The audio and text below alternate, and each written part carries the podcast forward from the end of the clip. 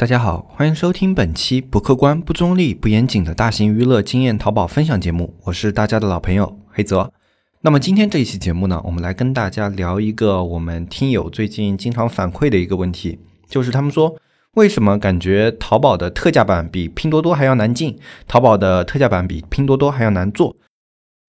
一片叶子可以遮目蔽日，一番良言可以醍醐灌顶。我们在前方披荆斩棘。希望后来者一帆风顺，共享商业智慧，共享创业成功。欢迎收听本期纸木淘宝内训。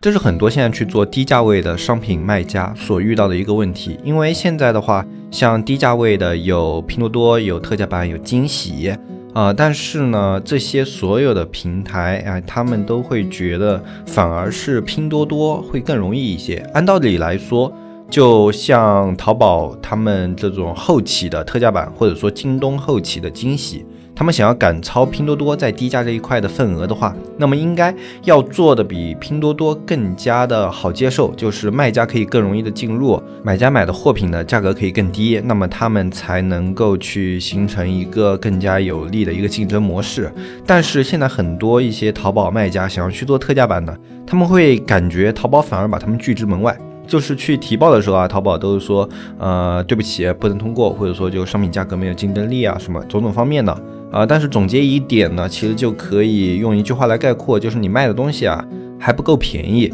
但是实际上啊，这个东西我们用一个逻辑方面的东西去思考的话，其实它就会变得比较简单。淘宝它为什么要去做特价版这件事情？包括京东它为什么要去做惊喜？这两个电商平台，他们在自己的领域可以说已经做的特别特别大了。呃，像京东，它在三 C 数码这一块，然后包括在一些中高层、小资层级的一些呃这种消费者领域，已经有了一定的深度了。而淘宝呢，就更加不用说了，国内第一大的一个电商平台。那么他们为什么要去做这种低价平台呢？淘宝上本身很多货品已经卖得很便宜了呀，那为什么要特地去做特价版呢？其实他们并不只是单纯的去做一个平台，所以有这些平台背后都有着自己的目的。那他们的目的其实要去做的。是 C to M 这一块的一个市场，C to M 这个概念是什么呢？其实很多概念我们现在都很熟了，比如说什么 B to B、C to C、B to C、O to O，是吧？哎。总之，在我们现在这个世界里，你可以看到各种的什么 to 什么什么 to 什么，啊，就非常的火。那么 C to M 呢，它就是一种更加新颖的一种商业模式。它的意思所代表的是用户直连制造啊，就我们说的简单一点，就是用户直达工厂，中间只有平台这一个中间的一个渠道，剩下的所有渠道就是直接由生产商连接到消费者。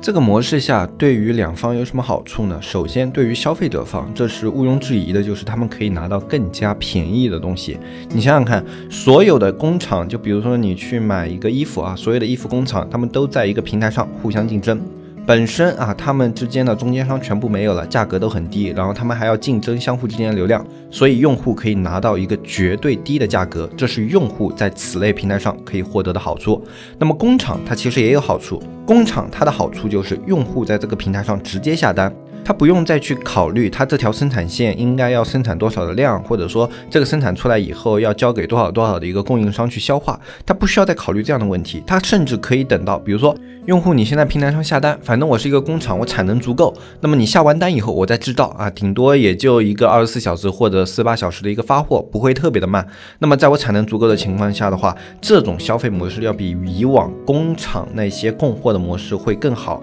呃，如果有开过厂的一些朋友，肯定知道我们在去开厂的时候要考虑的很多的一个点，一个是库销比，一个是库存啊，这两块都是一个工厂的成本的大头。那么在这种模式下的话，我们不能说完全把这些库存和库销比给消除，因为你多多少少还是要去做一些原料的堆积啊，或者说包装啊，就各方面的一些囤积还是要有的。但是通过这样的一个下单模式呢，你不用再像往常一样盲目的预先囤货啊。就在以往的话，我们作为工厂方，我们肯定是要预先去囤一部分量的货的，要不然的话，哎，我们这些品它下单下来的话，或者说有供应商需求的话，我们是来不及去制造的，所以我们要做一个提前量啊，要去对市场做出一个预估。而当下的这种啊 C to M 的模式，它就可以把这种你要做的提前量给降到最低最低最低，所以对于工厂来说，成本控制方面是一个非常非常大的进步，它可以进一步的压缩成本以后呢。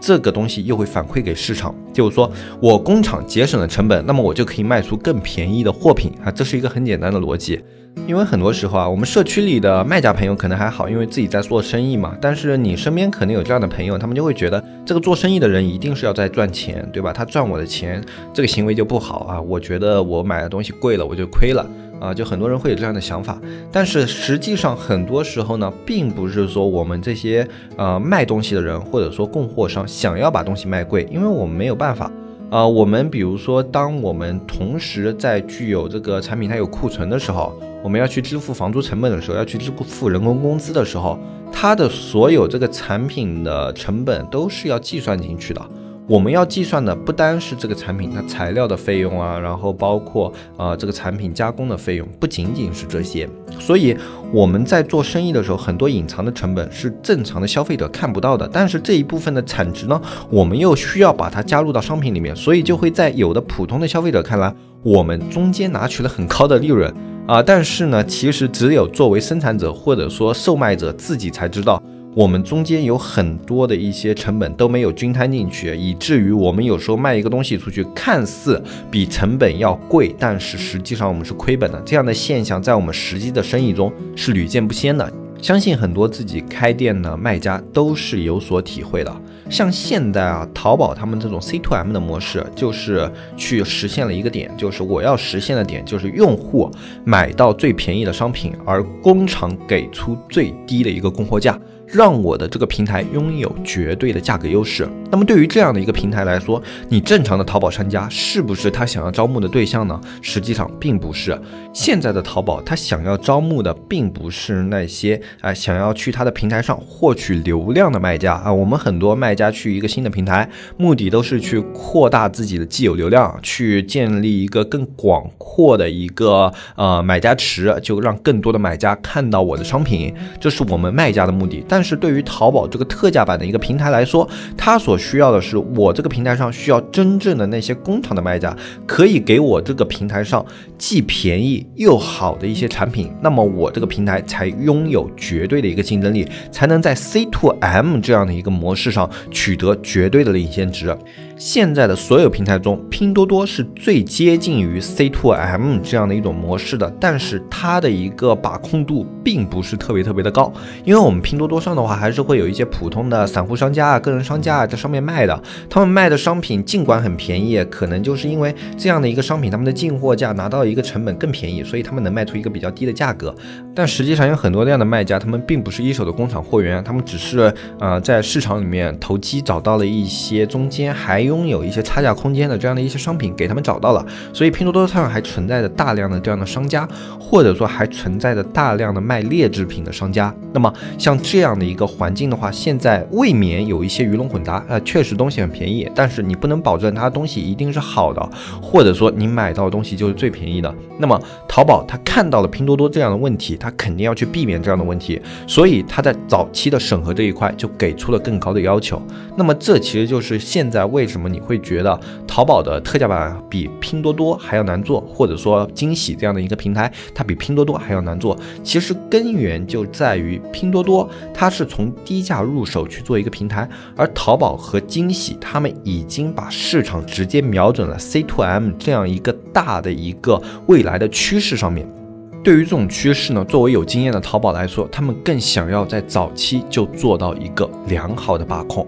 现在的互联网环境呢，模式越来越多，玩法越来越多，我们所知道的交易方式也越来越多，这会给予很多生活在互联网环境下的商人一种焦虑感。但实际上的话，嗯，我觉得这种焦虑感它有必要，但是不需要把它看得特别的严重，因为每一种商业模式，不管是 B to C 的，呃，还是线下的 O to O 的，像这种 C to M 的，还是像现在这种社交模式电商的，就各种各样的电商，它都有着自己适用的一个售卖的场景。像现在人们去买东西的时候，他们所需求的一个呃点也是会更加的多多样化。比如说我发工资了，我今天就是想买东西，那我可能会去逛淘宝。又比如说，我现在想要买一些纸巾啊，这种比较低价的一些东西，我可能就会去逛拼拼多多。又比如说，我今天晚上实在无聊，然后我想要看一些化妆品，快用完了，我想补充一下，我可能会去看直播。又比如说，我想要去买一台新的 Pad、新的手机或者新的笔记本，我可能就会去逛京东。现在所有的人的购买的模式也变得更加的分散了。大家以后的购物模式都会更加的多样化，这就像我们以前，我们以前的话，呃，一个人他去逛街，有可能我图方便，我会去楼下小店，我去买一瓶酱油，买一瓶醋，买一瓶饮料，啊，或者说买一袋大米的这种都会。然后我也可能会为了买一些比较好的东西，我会跑远一点。嗯，去我们当地最好的商厦，去当地最大的超市，去买一些有品质的一些货品，一些进口的食品啊。我们也有可能是同样的人啊，他就是想买一些便宜的东西，想要去买一些大量的东西，他也会去跑到农贸市场里面去做一些批发的购物啊。这种都是我们生活中的常态。你可以看到，现在你家楼下的小店也没有倒闭，那些商场他们有的甚至还在扩张，而当地的农贸市场，我想也是不乏有大量的人在里面穿梭、购物、进货、卖货。